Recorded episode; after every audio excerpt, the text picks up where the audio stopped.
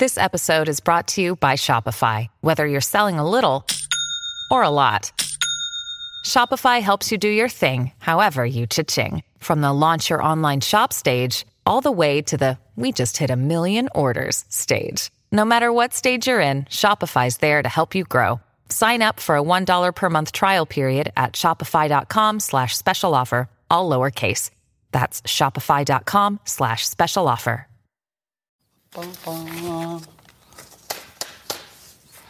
Good morning, everybody, and welcome to the best thing that ever happened to anybody who's ever been born anywhere.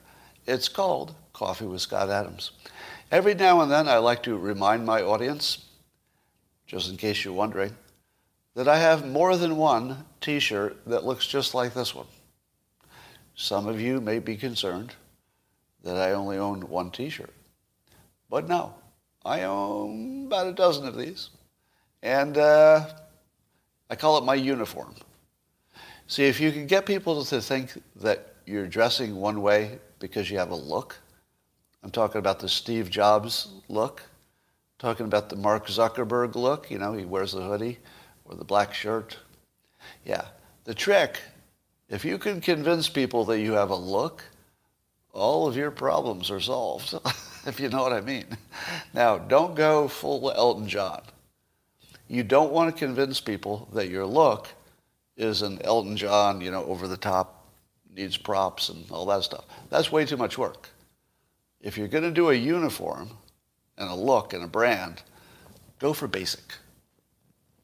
Save you a lot of time.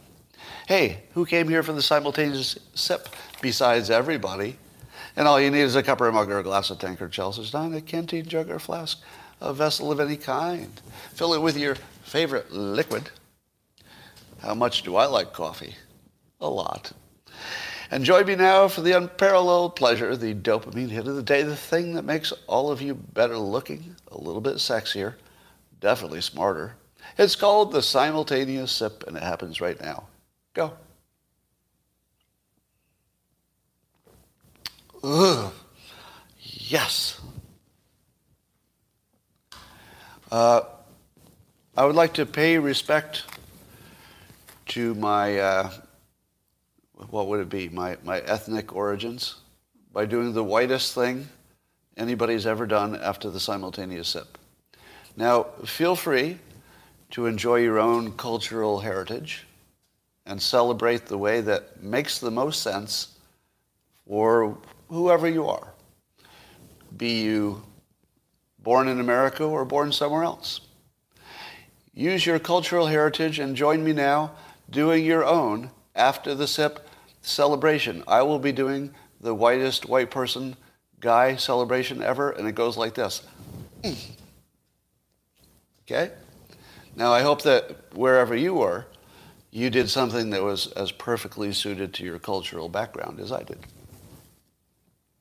Somebody dabbed. That's exactly right.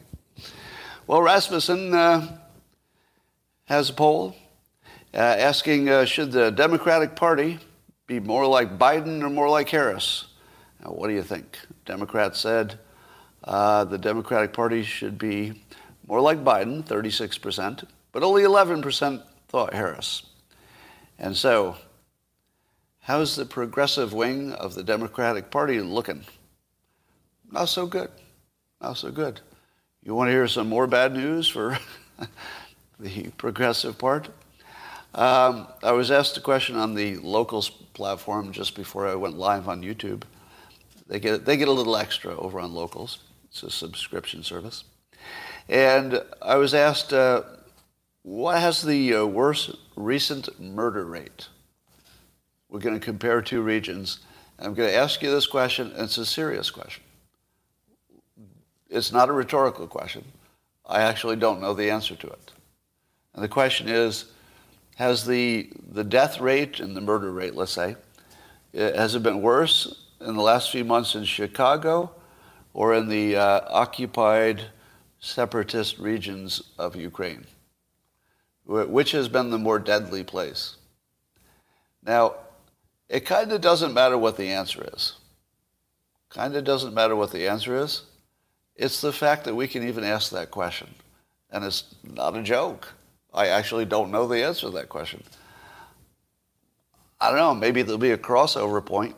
But if I had to bet, I think I'd put my money on Chicago. Because, you know, I assume there's shelling and there's chicanery and there's, you know, false flags and all kinds of stuff happening in the separatist regions. But I'll bet they didn't kill as many people as a weekend in Chicago does. Am I right? I don't know if I'm right. But you seem to think I am, and that's good enough.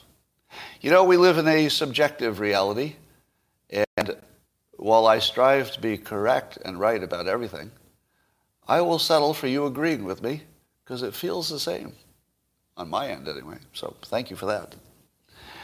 Uh, speaking of wokeness, uh, it's, a, it's a story that the media is talking about this story, which is that Newsweek and L A. Times uh, are both recently warning Democrats that they better get over the wokeness, because they're looking at this uh, one anecdote here, I guess, the situation where in San Francisco the the Democrats voted out some school board members for being too woke and not being useful enough.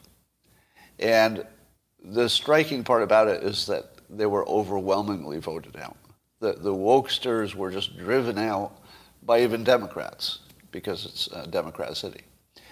So that seems like a pretty big story, but are things getting better or worse for the wokest of the woke? Well, shall I continue? it's it's turning out to be a, a really bad year to be woke. Am I right? Part of it is because Trump is less in the news, because there's not a natural enemy, you know, that's just really salient at the moment. So if you just let the, the wokeness exist on its own, it just looks like, you know, toxic bile.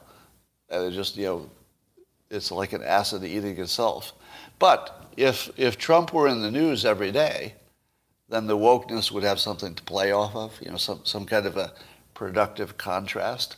But when you take the contrast away and it just has to be looked at on its own, nobody likes it. Well, that's an exaggeration, but it's not so popular. And that brings us to Greta Thunberg. And I tweeted yesterday that uh, Greta Thunberg caused this mess. And by this mess, I mean Ukraine. Now, do you all see the connection? Because I'm not joking. Greta Thunberg, she sort of caused the Ukraine war. Does everybody see it? I can explain it if, okay. There, I got a few no's there, so let me explain it. So it goes like this. If we didn't have Greta, climate change wouldn't be, you know, as potent a topic as it is. That's, no, that's a, that's a presumption on my part, right? So that part's speculative. But I think most of you would agree with that, that she's, she's uh, turbocharged the topic. She's added a lot. Most people would agree with that. Now, if climate change did not have such a, let's say, persuasive quality to it, how would Trump's policy about energy look compared to Biden's? Biden didn't really have a choice, did he? You know, if you're a Democrat, don't you have to go full Thunberg? Or or at least move in that direction. He he he didn't go full Thunberg by any means. But he had to be pushed in that direction, right? So one of the things that Trump would have done that uh, we know for sure that uh, Biden did not do is promote domestic energy production in the United States. Because Biden wants to be more green and save the world and be more Greta Thunberg. And Trump was more, I think this climate thing, change thing was a Chinese hoax to slow down our economy. Let's pump uh, oil and gas as much as we can, build some pipelines, and be independent and build up our economy. And by the way, when you substitute uh, gas, natural gas for coal, it reduces your emissions. So Trump, who was criticized for saying that climate change was a Chinese hoax, I think we're all sure, even the Democrats would say this is true, he would have kept the domestic energy production high, which means that prices for energy would have been lower, which means that your inflation would be lower under Trump in that one way. Yet Putin would have far less money to be adventurous, and he would basically have less power, because if Europe needed to get a, a different source of gas for a while, it might cost more, but if you took some of the inflation out of it, the more wouldn't be as much as it would be now. So you've got um, a situation in which energy is sort of the most important product because there's not enough of it, which makes Putin the most important person because he's got an army and he's got energy. He's got the two things that matter the most today. So quite reasonably, you could say that the connection between Greta Thunberg and her influence, which was very effective, definitely put pressure on uh, Democrats. The Democrats definitely reduced energy production. The reduction in energy production definitely increased the cost of energy, which definitely increased the profits for Russia, which definitely increased their strategic power, which definitely increased their confidence, which almost certainly was a major factor in getting exactly where we are now. Who, who disagrees with that analysis? Now, I'm not going to say it's the only variable, right? You know, maybe Putin would have done what Putin was going to do. But you can see the connection, can't you? It does seem like it's maybe twenty percent of the story. I mean, that's pretty big. Yeah, I, I'd say it's twenty percent of the story. I mean, climate change itself, not just Greta. Right. So, you know, nothing is, there, there's no analysis that's the whole story, right? Every, everything's got lots of facets. So I don't think the, uh, the woke side of the world is looking so good. Now, here's another interesting angle on Ukraine. Jonathan Turley, who's always a great read, uh, has an article today. He's talking about, and I wasn't, I'm not sure how uh, aware of this I was. How many of you were aware of this story? That for over two years, uh, there's been an investigation, um, I guess it's a state investigation, into Hunter Biden and his uh, tax and financial issues, uh, spe- specifically related to uh, his foreign dealings. Now, were you aware that there's a two-year investigation ongoing about Hunter Biden's uh, activities and his foreign dealings, which presumably is either all Ukraine or mostly Ukraine is what they're concerned about. And the part of that is they seem to be indicating that Hunter Biden had a lot more cash, or that, that seems to be where the evidence is pointing, that he seemed to have a lot more cash than his reported income would suggest. Now, we don't, I'm, I'm going to use the same standard that I would use for Trump or anything else, right? Try to be fair about it. Hunter Biden is not charged with anything. No court has found Hunter Biden guilty of anything. I, ha- I hate to say it, but unfortunately, that's the standard. You know, if you're gonna if you're gonna be like a decent citizen, y- you have to accept the standard. Like the standard is more important than the person. All right. So as, as painful as it is to say that he hasn't been convicted of anything, that does matter. You know, unfortunately, unfortunately it matters. So, uh, and I wouldn't want to change that.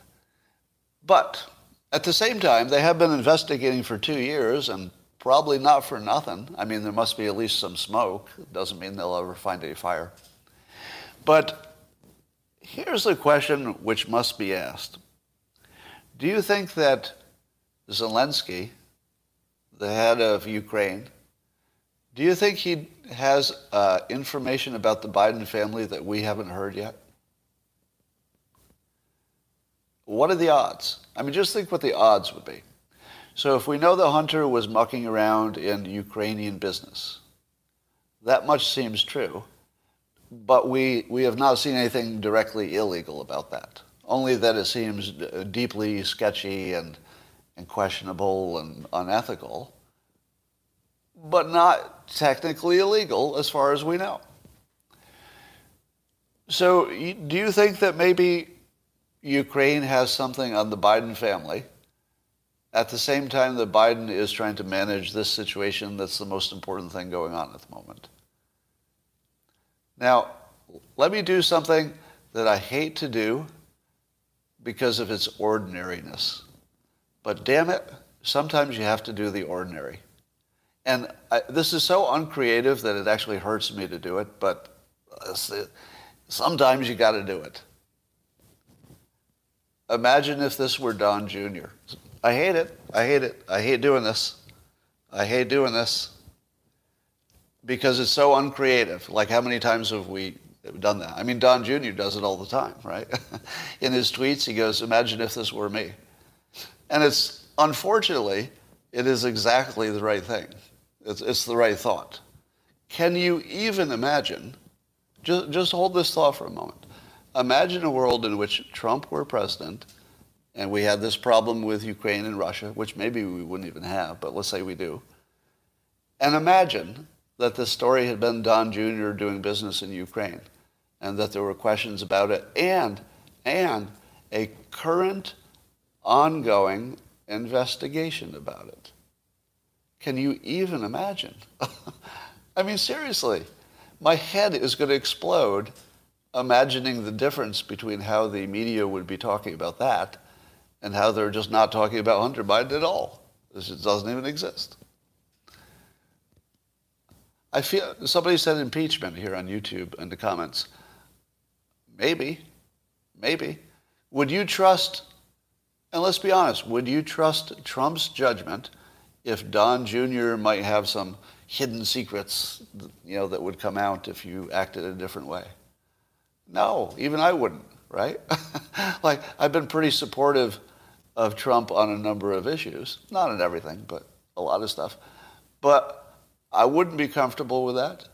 And by the way, I think Don Junior is awesome. I like him. I like Trump. But if you just put those two people I like in that situation, I wouldn't like that. Oh, no. No, that I would back out immediately. I'd be like, okay, I'm out. These two people can't be involved in the same situation. This is too much of a conflict of interest. We're not even talking about conflict of interest, are we? Like, what, what, have you even heard the phrase conflict of interest? Can you imagine that you would never hear that phrase if this were Don Junior and, and Trump, right? I mean, it's just, it's mind-boggling, the difference. All right. Um, let's talk about some other stuff. In theory, we should be seeing some massive cognitive dissonance by the people who were most supportive of Biden and least supportive of Trump over the past five years. Now, because we're living in different realities, if there are any Democrats watching this right now, you may be saying to yourself, I don't know what you're talking about. Scott, I don't know what you're talking about. And you don't. And I can't fix that. I'm sorry. So to those of you who don't fall into that category, I guess I'm just talking to you today. It's kind of obvious at this point, like super obvious, that on a whole range of issues, not all of them, not all of them, but on a whole range of issues, Trump was clearly the superior president at this point. It's just obvious. You know, there was certainly a point where you could have said, well, let's see what Biden can do, right? I think it was entirely possible that Biden could have come up with some, you know, southern border solution that was, you know, kind and generous and yet good enough for the United States. Maybe, I don't know. Give him a chance. Didn't happen. You know, maybe... Maybe Biden could come up with some productive way to deal with Russia and China. I don't know. It didn't happen. So, you know, maybe Biden could do something better for the energy. No, it didn't happen. So, at this point, wouldn't you expect, and just talking to my own audience here, I know you're, you lean a particular way, but don't you think there should be some prominent Democrats just sort of going crazy now because they can see what they did? You know, they caused this problem by insisting on a brain-dead president. Well, here's an example, maybe. Stephen King had this uh, tweet. Uh, this, is, this I swear to God, this happened today. Or no, yesterday, I guess. So it's fresh. Uh, he tweets, uh, this, so Stephen King, the novelist, he writes, uh, Mister Putin has made a serious miscalculation. He forgot he's no longer dealing with Trump. What? Is he watching the same reality that I'm watching? Because I don't think that Russia did much when, when Trump was in charge.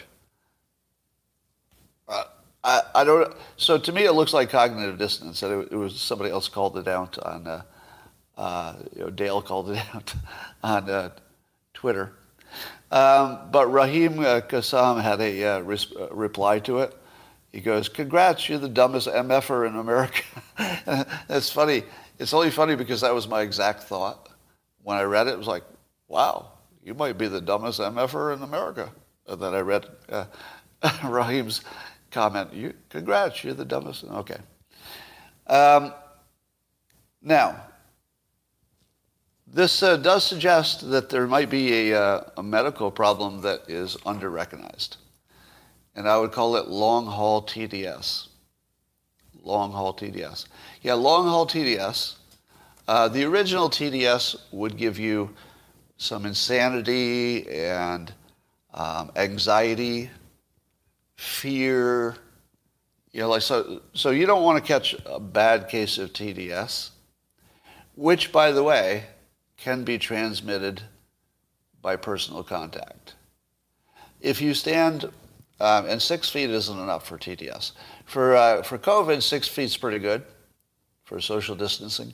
For, but for T D S, you've actually got to be outside of the listening distance.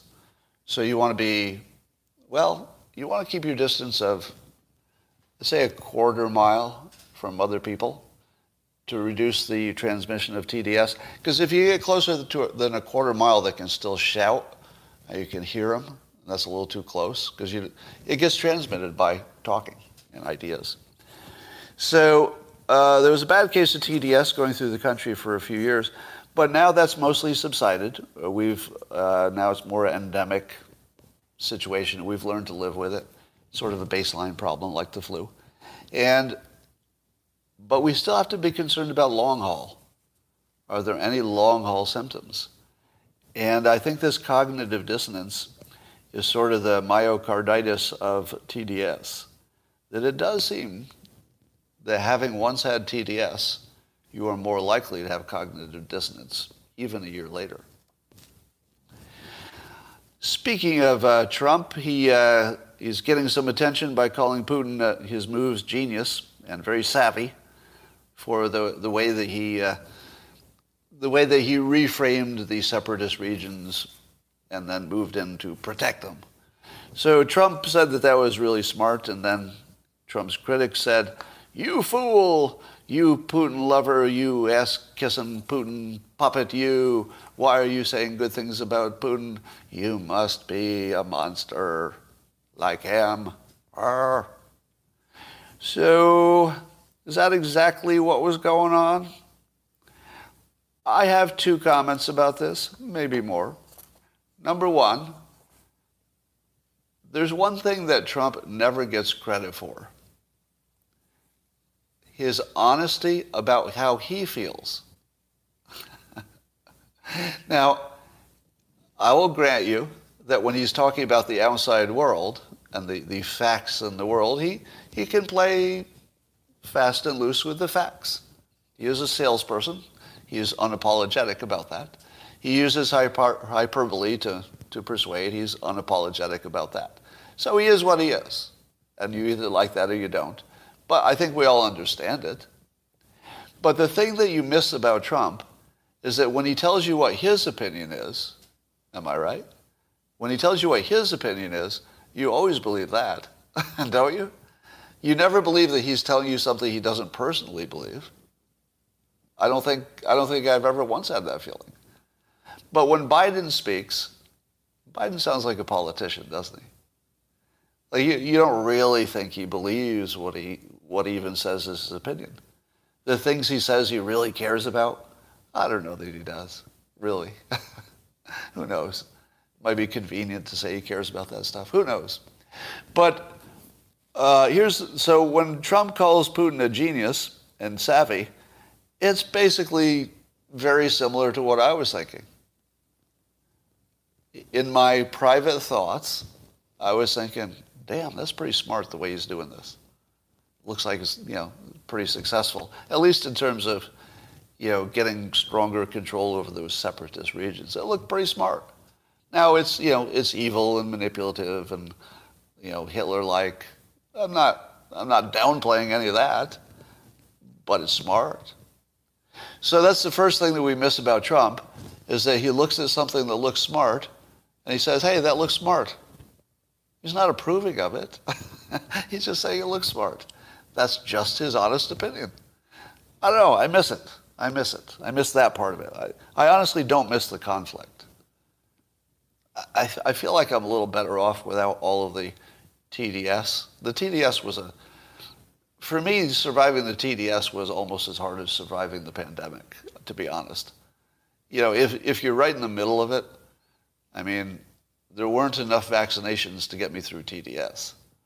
But, you know, I got through the pandemic. It was a pain in the ass, but I got through it. The T D S, I think, is going to last forever.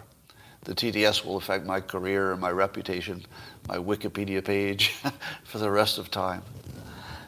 All right.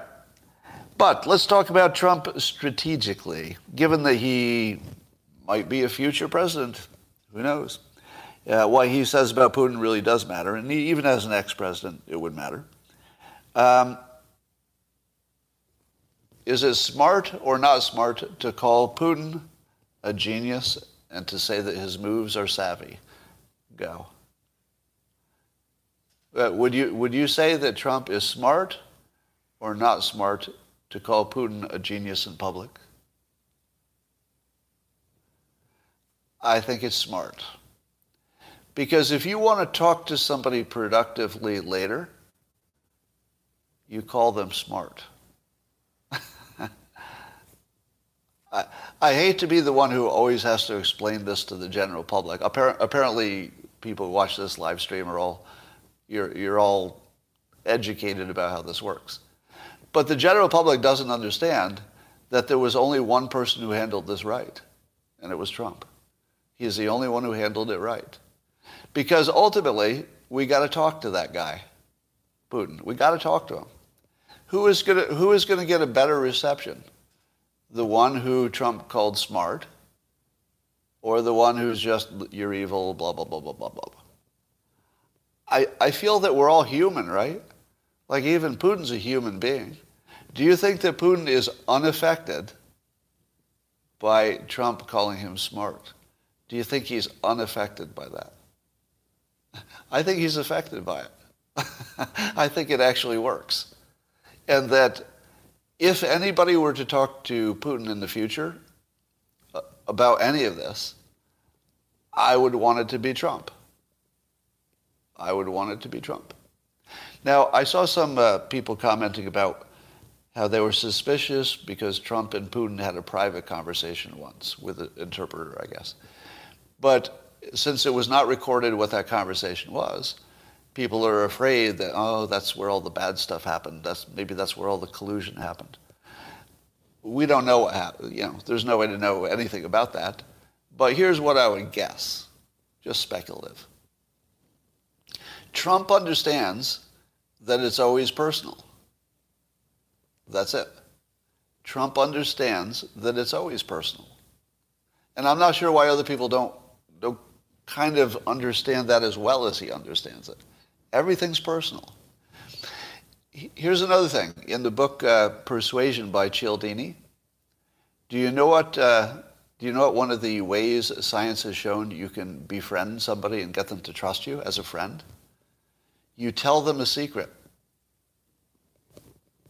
That's that's a well-known persuasion trick. You tell them a secret. That's what Trump did. Now, we don't know what they talked about privately.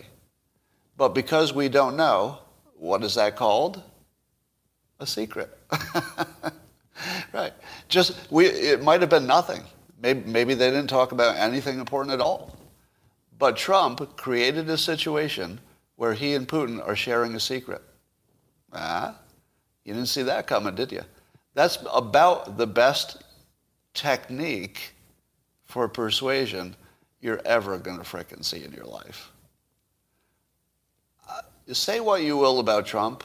You know, he's not free from criticism, right? I, I'm not the one who's going to tell you he's, he's, he's the, the God king and everything he does is, is right. But you got to give him credit for the things that are just so right that nobody's ever going to match it, in my opinion. I don't think anybody will match him for personal persuasion. Now, keep in mind, I don't know how many of you have ever been in the room with him, but he does have that thing. That thing, whatever that thing is, that X factor, that that charisma, whatever it is. I'm sure Putin has it too. But you you put him in a room and he's going to convince you of something. he, he is good. Now, by the way, I think Biden's probably pretty good at that too, or he wouldn't be where he is. So I'm not saying he's bad at it, but the, the style difference is striking, and I think Trump is the one who played it, who would have played it com- completely correctly. You want Putin to think you can work with him, that he can trust you. What What is the biggest thing that... Well, let's talk about that. Let's talk about uh, what Russian people think uh, about all of this. So the Russian people... Um, Let's see. I'm going to skip ahead to that part. C N N was talking about a poll. It's hard to get information about the Russian public, but I guess C N N uh, ran some kind of a uh, proprietary poll or personal poll or something, or or a special poll. They have some word. Forget what word that is. It doesn't matter. And here's what they found. Uh, one out of every two Russians, actually fifty percent of them, uh, said it would be right... Um, bu- bu- bu- bu. Well, more Russians think it would be wrong than right to use military force to reunite Russia and Ukraine. Um, so, so Russians don't want to use military right, military force to take over Ukraine. But the Russian public does think that NATO is an offensive force. What? Um, so Russians believe NATO is an offensive force with plans to destroy Russia. And the Russians, uh, um, but they do think that uh, the Ukraine people and the Russian people are one people, which is what Putin says. So Putin has managed to convince much of Russia that the Ukrainian people and the Russian people are all one people. But the Ukrainians don't believe that, not even close. So this is one of those cases where you can see the power of propaganda. Because I need a more of a fact check on this, but I believe that the Russian public has access to the internet, right?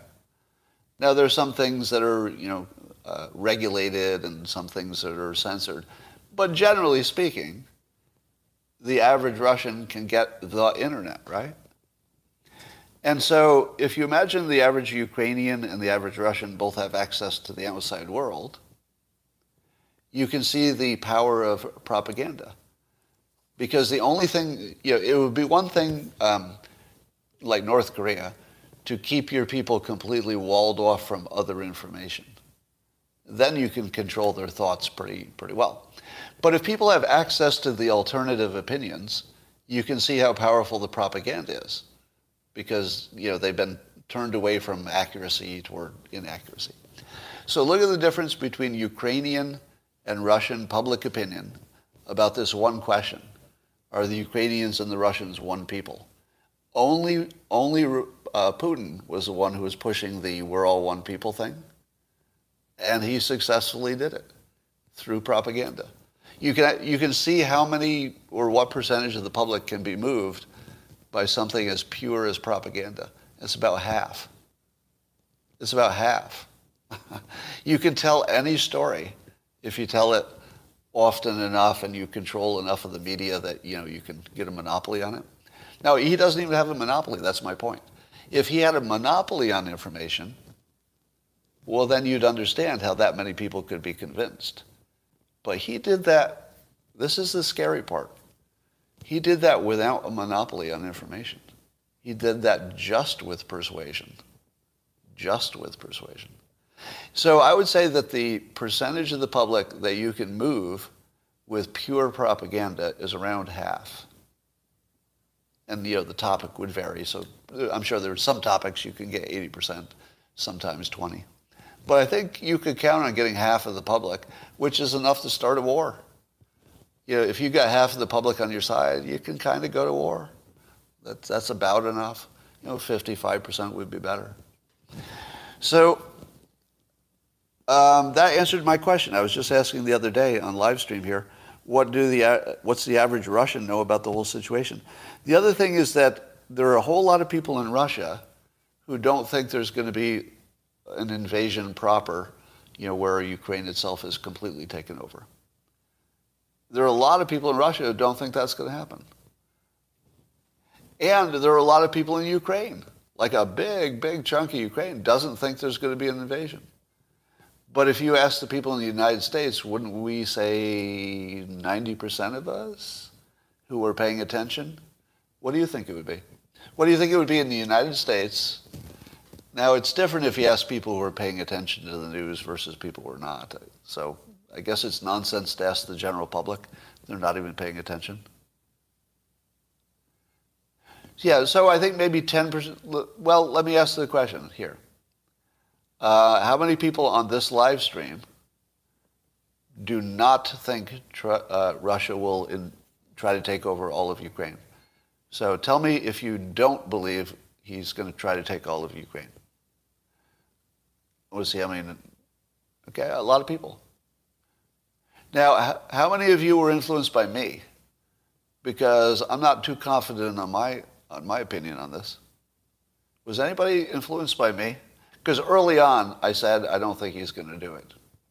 And I'm sticking with my prediction just because the reasons for the predictions haven't changed. Although I have to admit, it looks a lot like he's going to attack. I wouldn't bet on me. Let, let's put it this way. If I were you, I wouldn't bet on me to be right.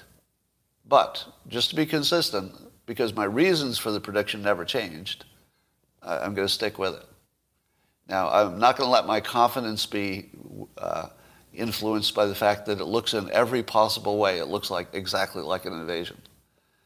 Because bluffing would look exactly the same if you wanted to do a really good job of it. Bluffing would look the same. What would also look the same is not having decided yet.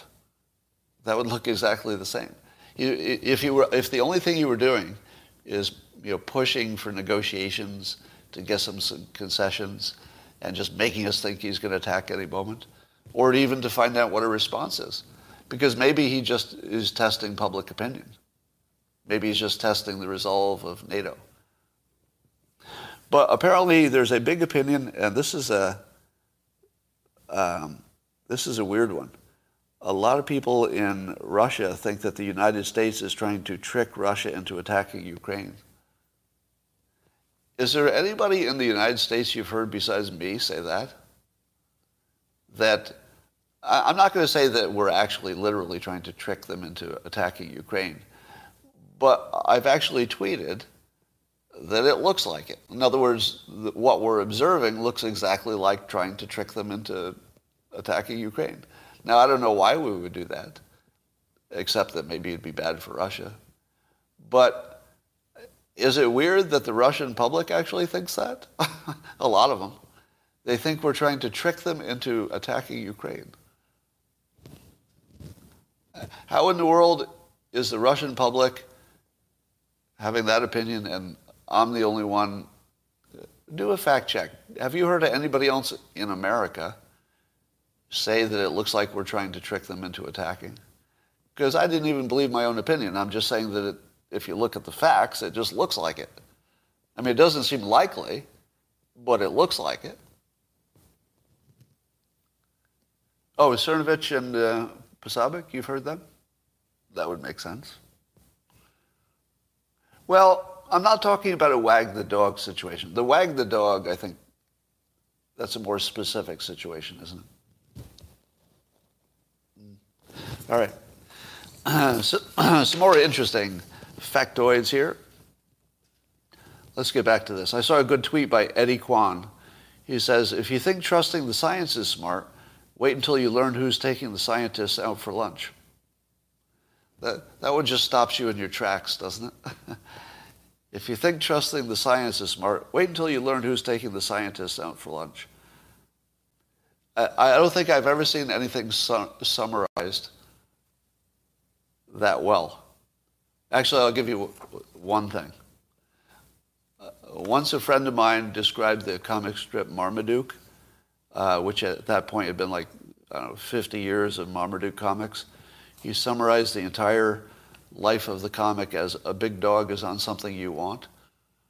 Now, that was a terribly unfair summary, but it's the only one I've seen that was more succinct than if you think trusting the science is smart, wait until you learn who's taking the scientist out for lunch.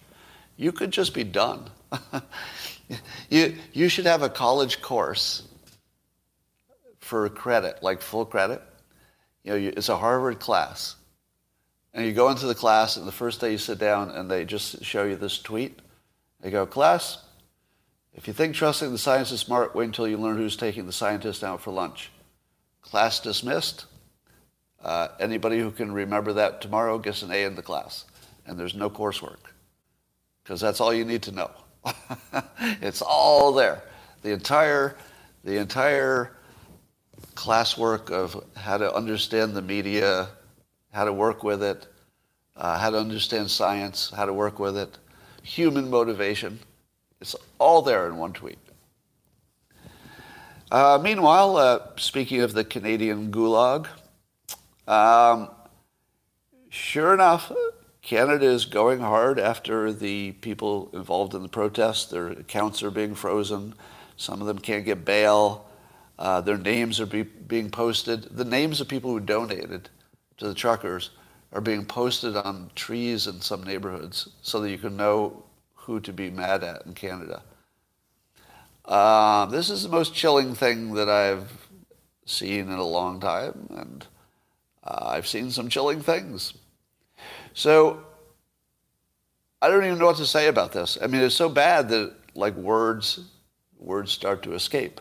But then you find out that two-thirds of the Canadian public is totally on board with this sort of stuff. Did you know that? Something like sixty-five percent of the Canadian public says, you know, they don't like the convoy and they're pretty happy that the government was tough on them.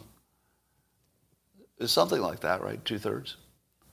So if Canada is getting what it wants by a two-thirds majority, I'm not sure how concerned I should be. Um, here's another scary thing. Homeland Security is looking into battling online misinformation uh, and has considered that misinformation could rise to the level of terrorism. I mean, in effect. Now, do you believe that? Do you believe that misinformation, be it intentional or not, Uh, I guess the intentional kind would be the worst kind that Homeland Security would care about. But that the misinformation could be like as bad as terrorism. I would say yes. I would say yes. You, you can see the effect in Russia versus Ukraine. That public opinion and misinformation uh, could actually cause a land war in Europe.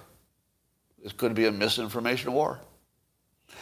So on one hand, I can totally see how Homeland Security thinks information and the control of it is necessary to avoid terrorism.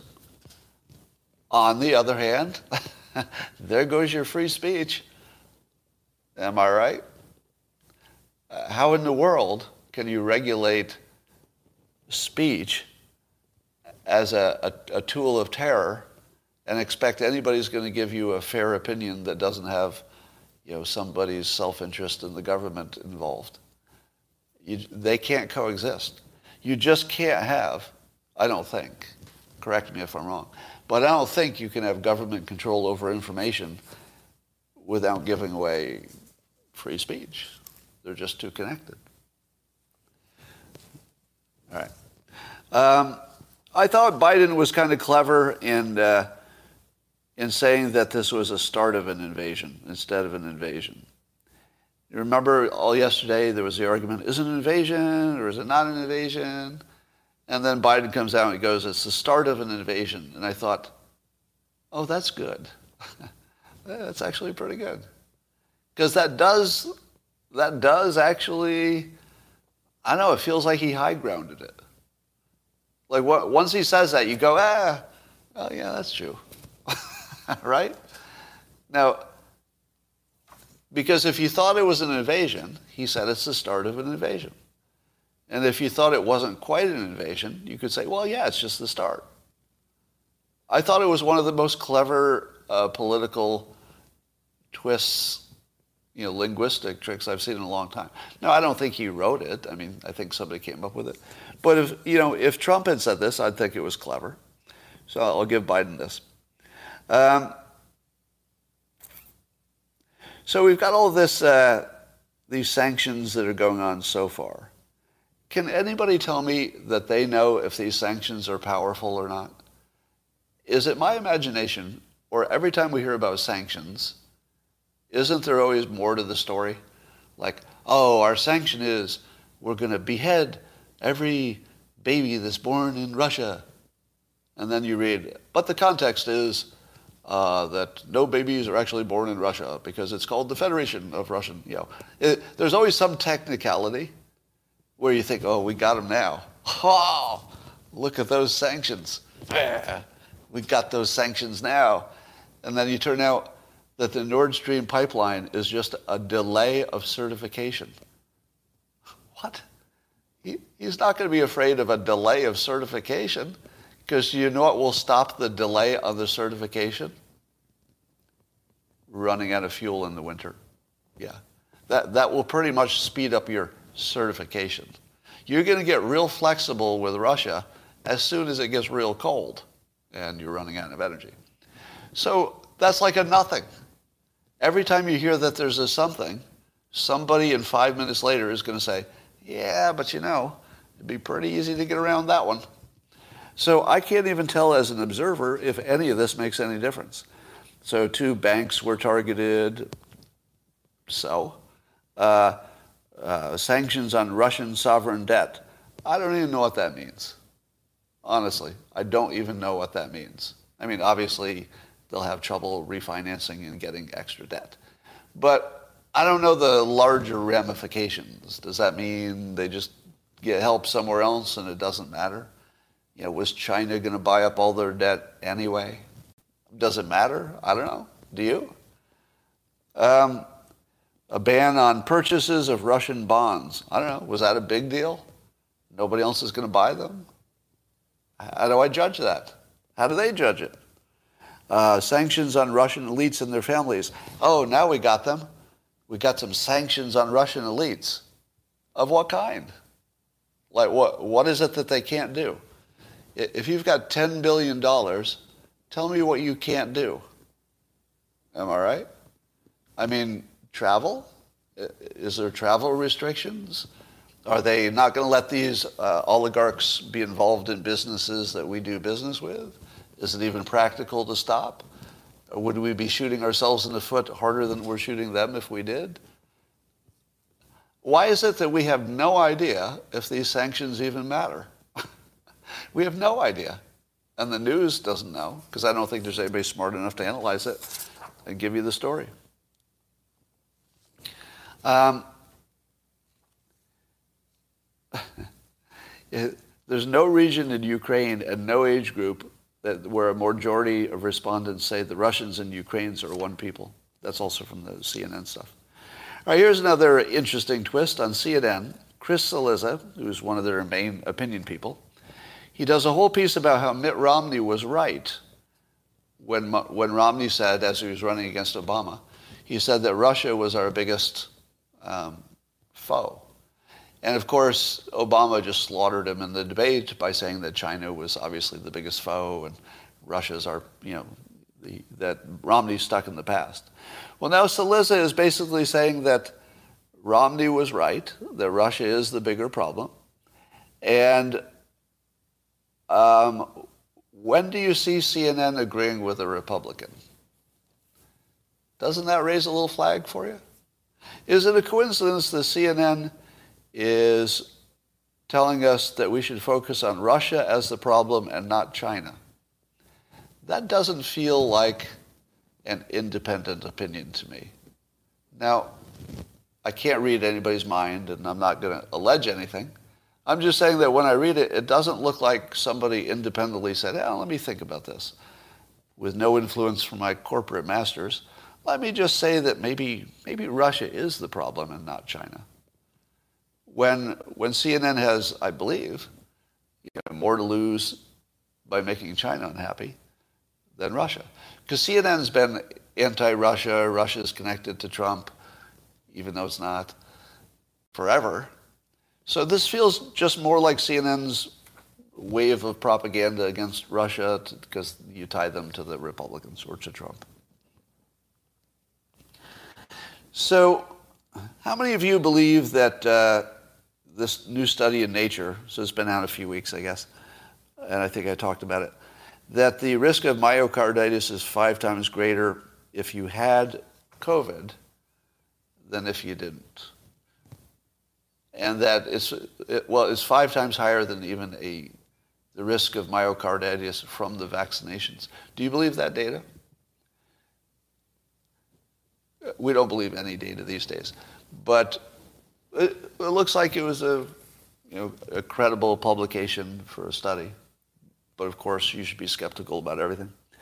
Now, what would happen if this data stands? Do you think that there'll be future data that will overturn this um, idea? The idea being that long COVID is bad for your cardiovascular system. Uh, and that you'd be better off getting the vaccination according to this, not according to me, because I'm not the authority here, but according to this data. Do you think that that someday will change? Do you think that someday the the consensus of science will will flip?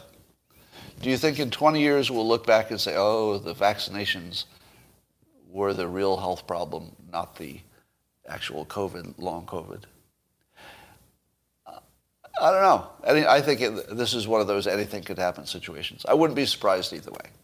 Wouldn't be surprised either way. Um, but suppose it's true that there's a, I don't know, sixty percent chance of, of uh, greater cardio problems.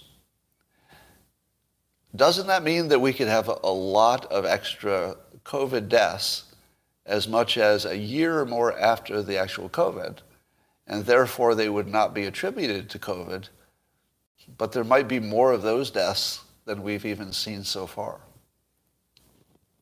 Am I doing the math right? Let's say a million people died. Uh, am I doing the math right? Help me out here with just top of the envelope.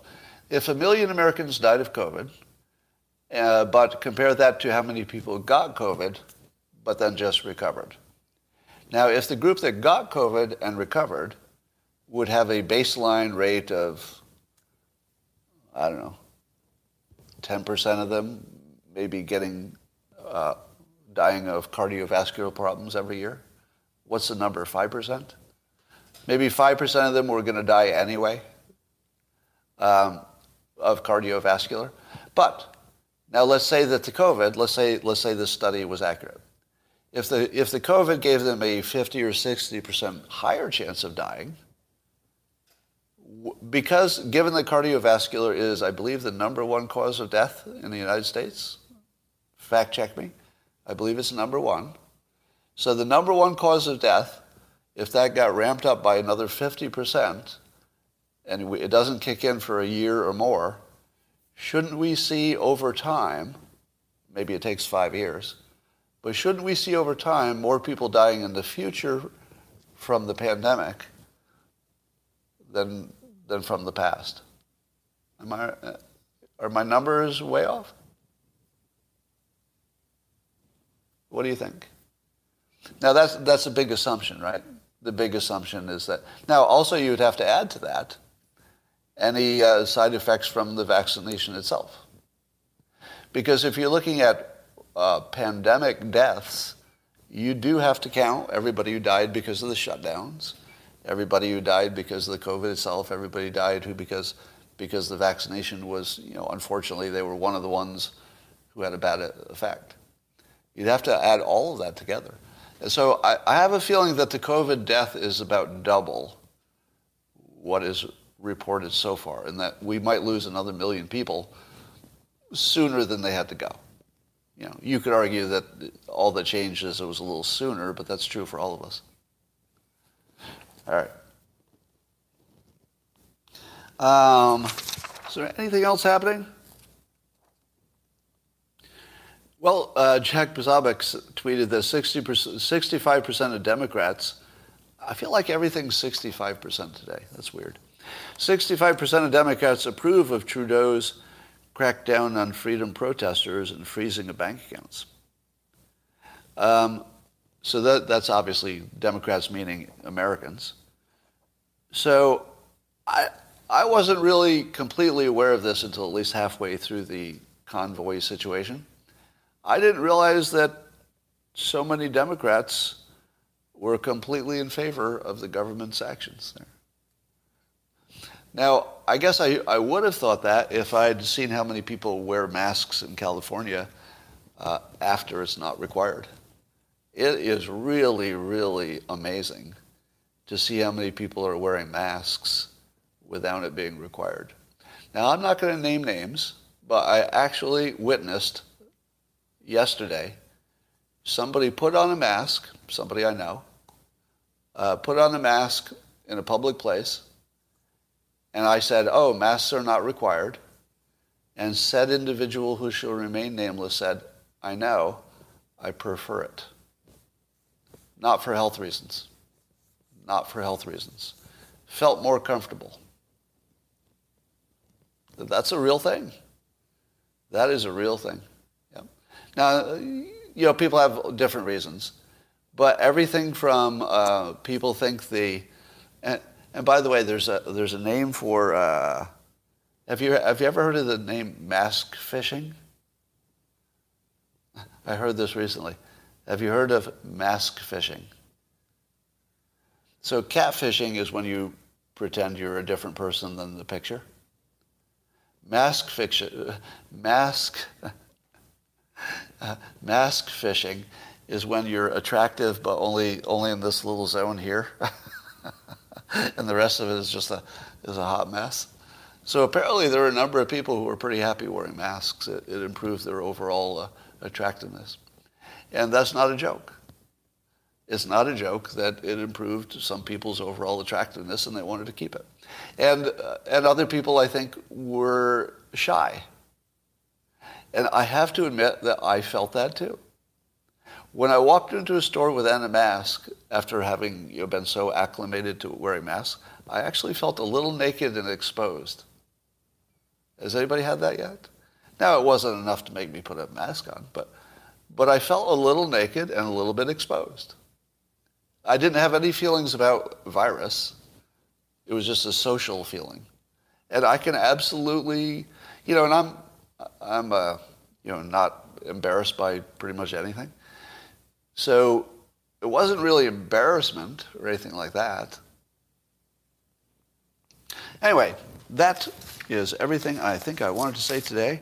And you have been witness to the best live stream that's ever happened in the history of the world, with some of the most fun people, obviously the sexiest, smartest, most flexible and open-minded human beings of all time.